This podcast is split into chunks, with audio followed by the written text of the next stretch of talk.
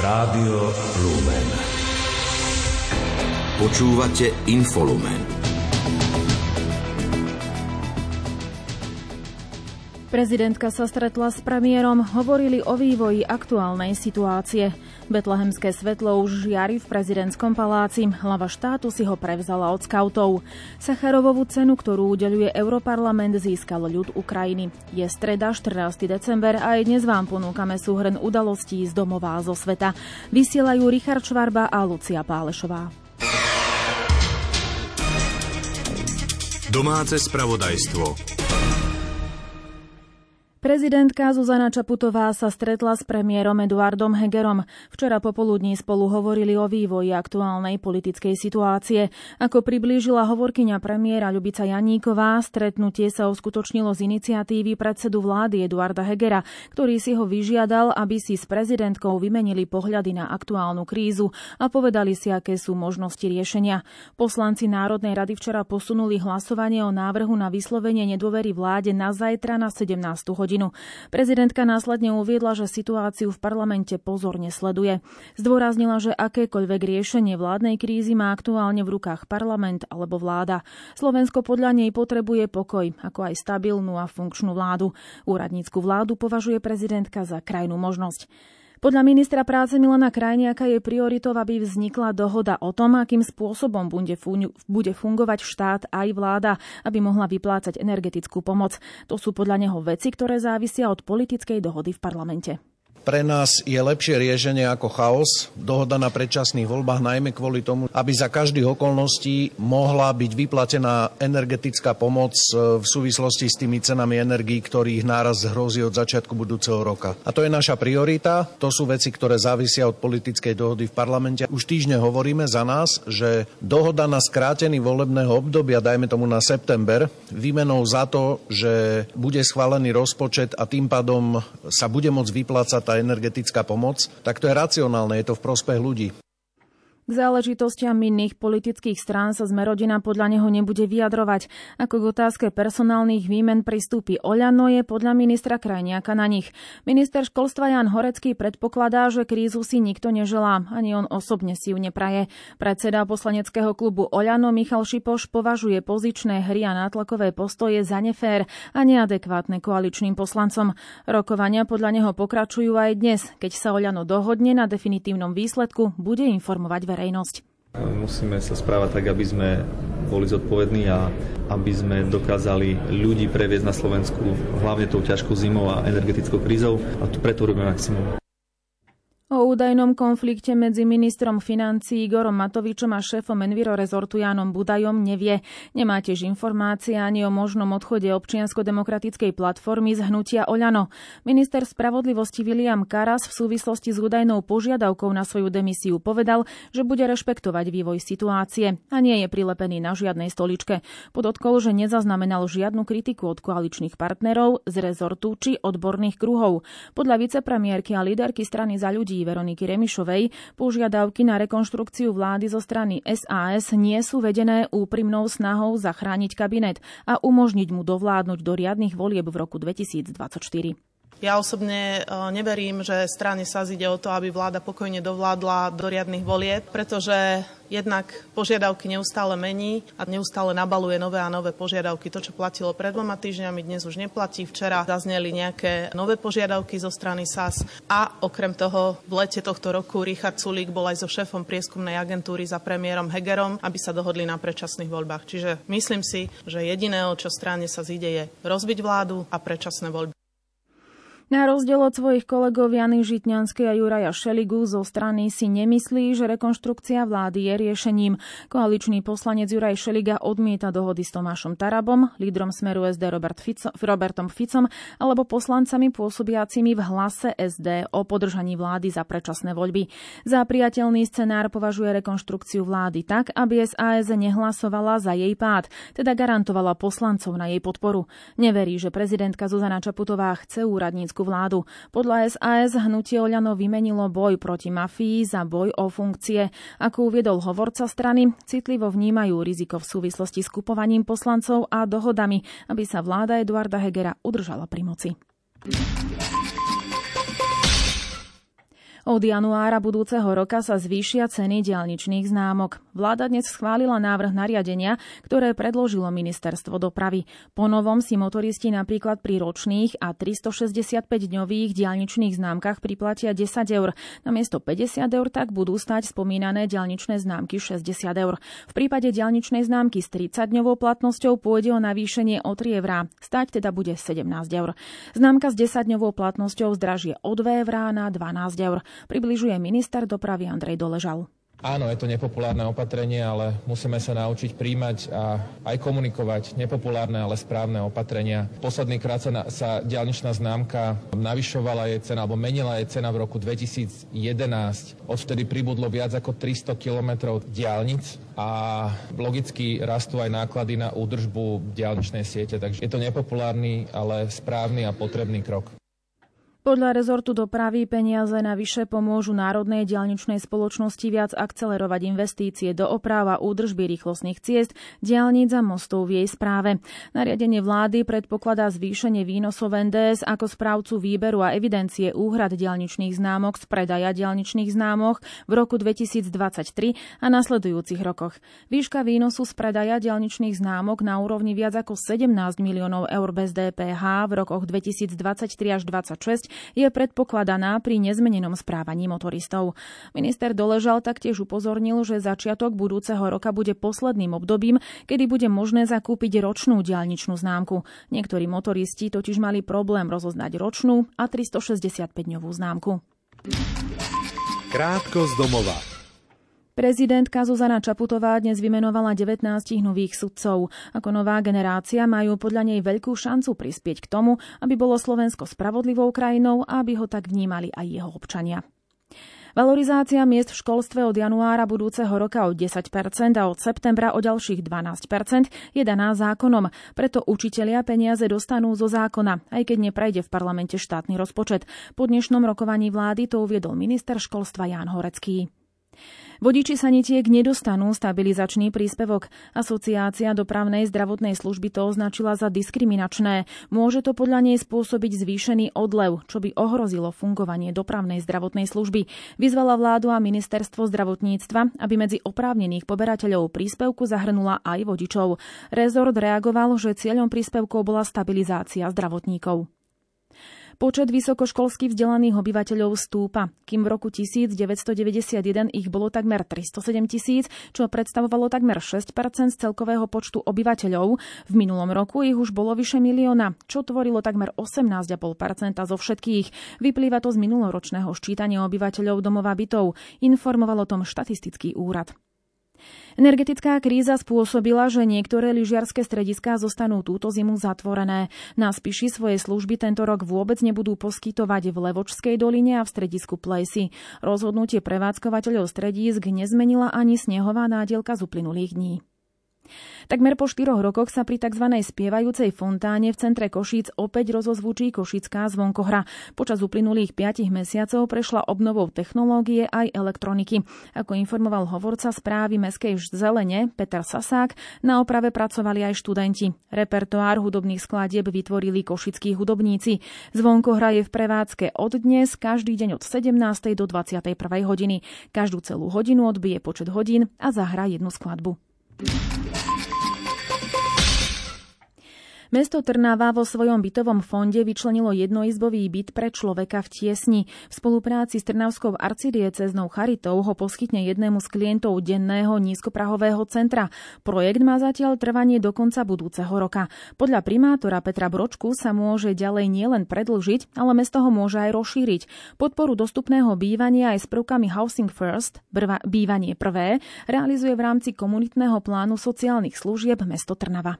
Som rád, že sa zapájame do tohto spoločného projektu, kde núdznym pomôžeme sa dostať trochu viac na nohy prostredníctvom tohto. Ja som rád, že teda je tam aj to odborné zastrešenie iných organizácií. Je to extrémne náročná téma. Počet núdznych sa zrejme bude iba zvyšovať. Tá doba je veľmi náročná. Takže v tom kontexte som aj rád, že 300 tisíc putuje na to centrum pomoci pri Helenke a od toho si slubujem v celku veľa kvalitnej práce, lebo bude tam dostatočný tým odborníkov na to, aby dokázali urobiť seriózne výsledky alebo serióznu pomoc pre fakt väčšiu komunitu alebo väčší počet ľudí. Podľa hovorkyne Trnavskej arcidiecéznej Charity Dariny Kukuľovej Kvetanovej mesto prišlo s ponukou prenajatia vôbec prvého mestského nájomného bytu pre človeka bez domova.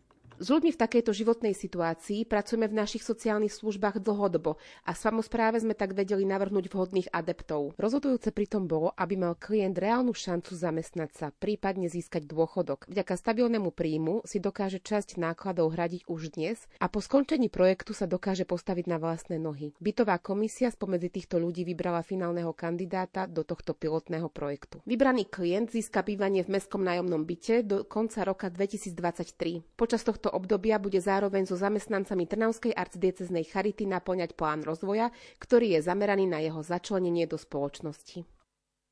Projekt dostupného bývania s prvkami Housing First vychádza z potreby riešenia problematiky bývania ľudí bez domova aj iným ako štandardným spôsobom, teda získania bývania založeného na princípe zásluhovosti. V tomto projekte sa umožňuje dostať klientovi k bývaniu priamo z ulice a od tohto momentu sa stáva súčasťou komunity.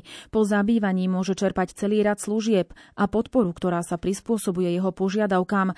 Využíva sa individuálny prístup a ciele, ktorých sa táto podpora týka. Tie si do značnej miery určuje samotný klient. Významnú úlohu v tomto procese zohráva sociálny pracovník, ktorého najvyššou prioritou je pomôcť klientovi udržať si bývanie.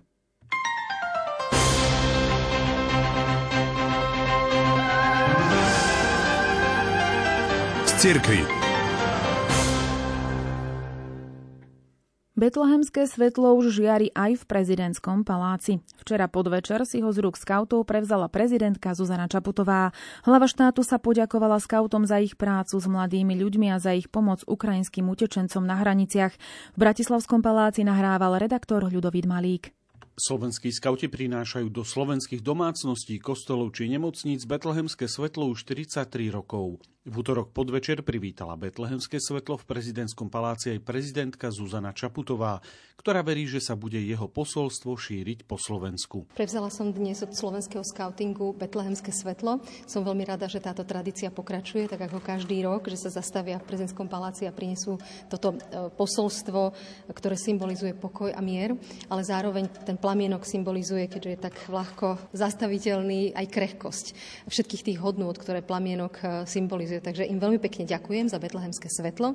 A verím, že symbolicky sa bude takto šíriť na celé Slovensko a aj reálne tým, tým plamienkom.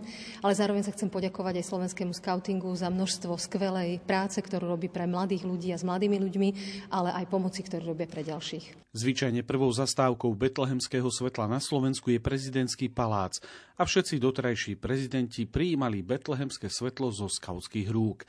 Teraz sa rozbehne vlakovou štafetou po celej našej krajine, hovorí Jan Mitrík, náčelník slovenského skautingu. Betlehemské svetlo sme dneska rozdali pani prezidentke. Toto svetelko prináša pokoj, mier a nádej a budeme ho teda roznášať aj v najbližších týždňoch pred sviatkami narodenia pána do domácnosti, aby aj každý človek a občan Slovenskej republiky mohol tak symbolicky nájsť v tom plamienku pokoj a mier, ktorý tak veľmi potrebujeme. Slovenskí skauti prevezali betlehemské svetlo v sobotu 10. decembra od skautov z Rakúska a v nedeľu ho odovzdali poľským a ukrajinským skautom. Na štvrtú adventnú nedeľu ho príjme v katedrále svätého Martina bratislavský arcibiskup metropolita Stanislav Zvolenský. Vianočná pošta list Ježiškovi je tu aj tento rok. Môžete mu poslať list, pohľadnicu či kresbu a napísať vaše želania, pozdravy či príbehy. Ak to stihnete do piatka 16. decembra, Ježiško vám stihne odpovedať ešte do Vianoc. Informuje opäť redaktor Ľudovít Malík. Vianočná pošta je výnimočný projekt, ktorý organizuje Slovenská pošta už 24 rokov. Deti z celého sveta môžu poslať list či pohľadnicu Ježiškovi na jeho adresu Ježiško 99999 do jeho oficiálnej poštovej schránky v Rajeckej lesnej hovorí Iveta Dorčáková, hovorkyňa Slovenskej pošty. Dôležité je uviezť na pohľadnici či liste spiatočnú adresu, aby Ježiško vedel, kam má poslať odpoveď. Pohľadnicu môže poslať aj cez špeciálnu internetovú aplikáciu Moja pohľadnica SK. Spolu s odpovedou im Ježiško pošle aj milý rozprávkový darček. Ak list stihnete poslať do piatka 16. decembra, Ježiško vám odpovie ešte do Vianoc. Ak nie, nebojte sa, žiaden list neostane bez odpovede. A čo píšu deti Ježiškovi, opäť odpovedá Iveta Dorčáková. Obsahom detských listov sú prevažne zoznamy vytúžených darčekov, ktoré by si chceli nájsť pod vianočným stromčekom. Najčastejšie sú to hračky, tablety, mobily, školské aj športové potreby, knihy, spoločenské hry, ale aj živé zvieratká. Spolu s listami môžu deti posielať Ježiškovi aj kresby na samostatnom papieri. Odborná porota zo všetkých kresieb vyberie najkrajšiu a tá sa stane námetom budúcoročnej vianočnej známky.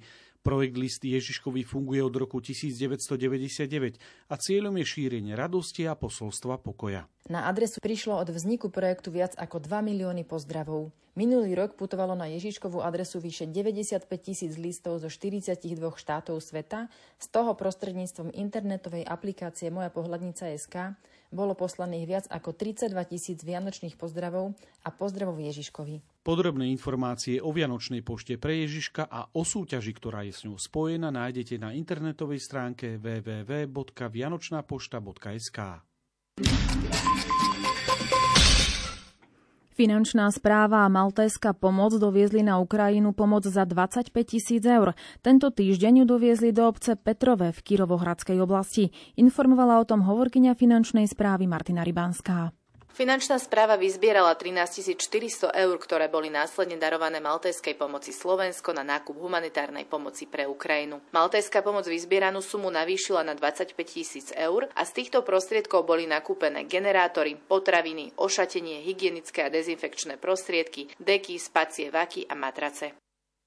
Ako doplnila, v spolupráci s generálnym konzulátom Slovenskej republiky v Užhorode bude rozdistribuovaná medzi 1250 presídlencov z najpostihnutejších oblastí Ukrajiny a medzi ďalších ľudí v núdzi.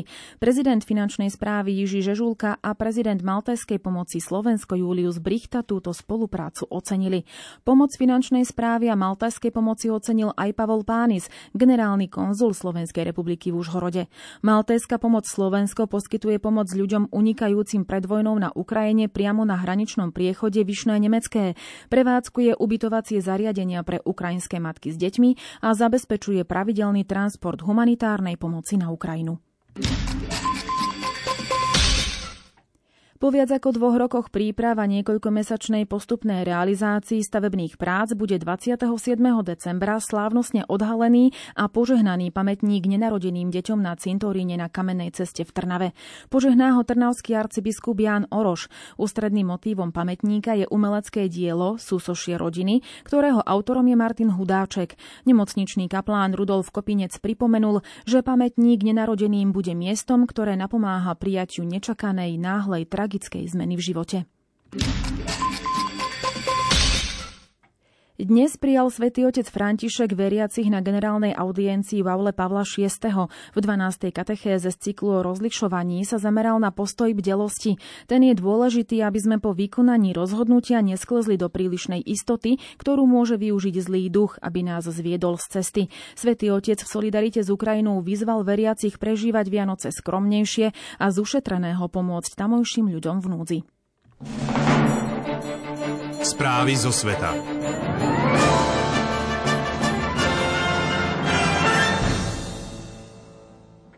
Dnešný summit lídrov členských krajín Európskej únie s najvyššími predstaviteľmi Združenia národov juhovýchodnej Ázie v Bruseli sa koná v znamení 45. výročia nadviazania diplomatických vzťahov medzi oboma blokmi.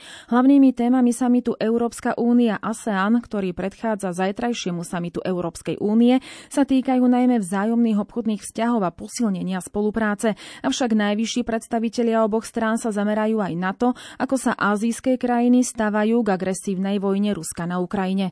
Slovenského premiéra Eduarda Hegera na oboch podujatiach zastupuje predseda českej vlády Petr Fiala, informuje Simona Gablíková. Summit je príležitosťou na opätovné potvrdenie záväzku Európskej únie a jej členských štátov voči strategickému partnerstvu EÚ-ASEAN. Oba bloky majú obavy ohľadom diania v Juhočínskom mori, kde dochádza k posilňovaniu čínskeho vplyvu. Samitu predseda predseda Európskej rady Charles Michel spoločne s predsedom kambočskej vlády Hun Senom. Kambodža v roku 2022 predsedá ASEANu. Na samite však spomedzi 9 člennej delegácie chýbajú zástupcovia vojenskej chunty z Mianmarska. Očakáva sa, že lídry európskych a juhoazijských krajín na záver samitu vydajú spoločné vyhlásenie – Podľa týždenníka Politico predsednička Európskej komisie Ursula von der Leyenová na samite ohlási investičný balík vo výške 10 miliard eur, zameraný na podporu investícií do infraštruktúry krajín Združenia ASEAN a zároveň chce využiť túto príležitosť a presvedčiť Malajziu, Filipíny a Tajsko, aby vytvorili správne podmienky na obnovenie obchodných rokovaní s Euroblokom. Pre Európsku úniu ako takú je to zároveň šanca presvedčiť Indonéziu, najväčšiu krajinu ASEANu, na zintenzívnenie obchodných stykov, ktoré nie sú využité ani z polovice existujúceho potenciálu. Summit je rovnako príležitosťou pre zúčastnených lídrov nadvezovať priame vzťahy, k čomu je vytvorený formát bilaterálnych rokovaní. Zajtra bruselský program pokračuje tradičným samitom lídrov 27 člennej únie. Medzi hlavné témy Európskej rady patria agresia Ruska voči Ukrajine a s tým spojené okruhy ako sú dodávky a ceny energií, ekonomické dôsledky tejto krízy a posilňovanie bezpečnosti. V oblasti rozširovania a susedskej politiky šéfovia vláda štátov EÚ by zajtra mali výjsť v ústretí nedávnym odporúčaniam Európskej komisie a aj na základe predošlej dohody na úrovni diplomatov odobriť udelenie štatútu kandidátskej krajine Bosne a Hercegovine. Sacharovovú cenu za slobodu myslenia dnes v Európskom parlamente prevzali zástupcovia ukrajinského ľudu, vedenia a občianskej spoločnosti. Cez video sa pripojil aj ukrajinský prezident Volodymyr Zelensky, ktorého krajina od februára čelí ruskej invázii. Plénum na záver prejavu vyzval, aby za Ukrajincov, ktorí za ruskú agresiu zaplatili životom, držali minútu ticha. Na tohto ročné ocenenie reagovala aj europoslankyňa Miriam Lexman. Cena patrí všetkým Ukrajinkám a Ukrajincom, ktorí museli opustiť svoje domovy, alebo len ťažko prežívajú vo vojnou zmietanej krajine, či boli vystavení zločinom proti ľudskosti, tiež tým, čo zostali na boiskách a bojujú za dôstojnosť a slobodu svojej krajiny. Situácia na Ukrajine je pre nás silným mementom. Sacharová cena za slobodu myslenia preto nemôže zostať iba symbolickou. Zavezuje nás k morálnym krokom a dôslednému dodržiavaniu princípov, na ktorých bola založená Európska únia. Veď podpora Ukrajiny a jej ľudu v týchto ťažkých časoch je práve aj o obrane týchto princípov. Európsky parlament Sacharovovú cenu statočnému ukrajinskému ľudu zastúpenému prezidentom, zvolenými lídrami a občianskou spoločnosťou udelil tento rok v októbri. Minuloročným laureátom sa stal väznený ruský opozičník Alexej Navalny, pričom predsednička Európarlamentu Roberta Mecoalová dnes vyzvala ruské úrady na jeho prepustenie. Krátko zo sveta. Belgická polícia dnes oznámila, že pri domových prehliadkach súvisiacich s údajnou korupciou ľudí s väzbami na Európsky parlament zaistila takmer 1,5 milióna eur. Po piatkových raziach v Bruseli zadržali šiestich ľudí. Medzi obvinenými je aj grécka europoslankyňa a teraz už bývalá podpredsednička Európarlamentu Eva Kajlisová. V jej bruselskom byte sa našli peniaze, no europoslankyňa tvrdí, že o nich nevedela a je nevinná. Predstavitelia Medzinárodnej agentúry pre atómovú energiu v najbližších dňoch navštívia Irán, aby odstránili nejasnosti okolo údajných tajných aktivít Teheránu. Oznámili to dnes iránsky predstavitelia. Maďarsko bude môcť v budúcnosti nakupovať zemný plyn z Kataru. Vyplynulo to zo záverov dnešných politických rokovaní maďarského ministra zahraničných vecí Pétera Siartoa v katarskej dohe. Čínska vláda stiahla z britského Manchesteru generálneho konzula a ďalších piatich predstaviteľov čínskeho konzulátu. Dnes to oznámil britský minister zahraničných vecí James Cleverly. Ide o reakciu na incident, ktorý sa odohral v októbri pred čínskym konzulátom v Manchestri počas demonstrácie hongkongskej prodemokratickej skupiny proti zjazdu komunistickej strany Číny v Pekingu. Takmer 7 miliónov detí na Ukrajine, teda skoro každé dieťa v v krajine je v každ- vo vážnom ohrození v dôsledku pokračujúcich útokov na kritickú infraštruktúru, ktoré vedú k rozsiahlým výpadkom elektriny a prerušeniam dodávok vody aj tepla. Upozornil na to dnes Detský fond OSN.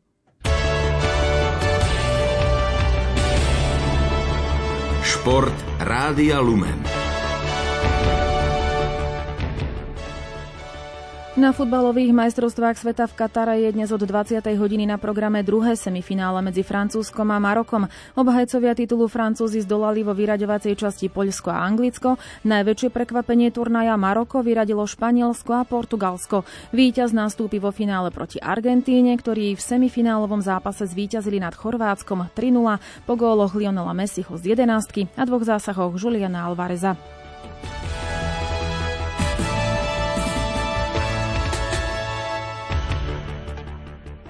Hokejista Erik Černák strelil svoj prvý gól v sezóne NHL. Jeho Tampa Bay vyhrala nad Sietlom 6-2.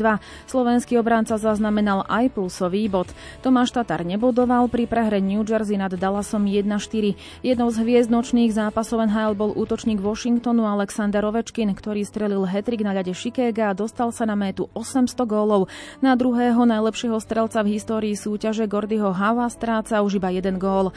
V zostave Washingtonu chýbal slovenský obranca Martin Feherva Kávári, ktorý pre zranenie v hornej časti tela vynechal už piaty duel po sebe. Capitals vo všetkých z nich zvíťazili. Útočník Toronto Mitch Merner predlžil svoju sériu s minimálne jedným bodom už na 23 zápasov. K presvedčivému víťazstvu nad Anaheimom prispel dvoma asistenciami. Ďalší vydarený večer má za sebou aj prvá formácia Edmontonu. Nad Nashvillom zvíťazili 6-2. 4 kanadské body za asistencie si pripísal aj útočník Vegas Chandler Stevenson. Jeho tým zvíťazil v súboji najlepších mužstiev západnej konferencie na ľade Winnipegu 6-5.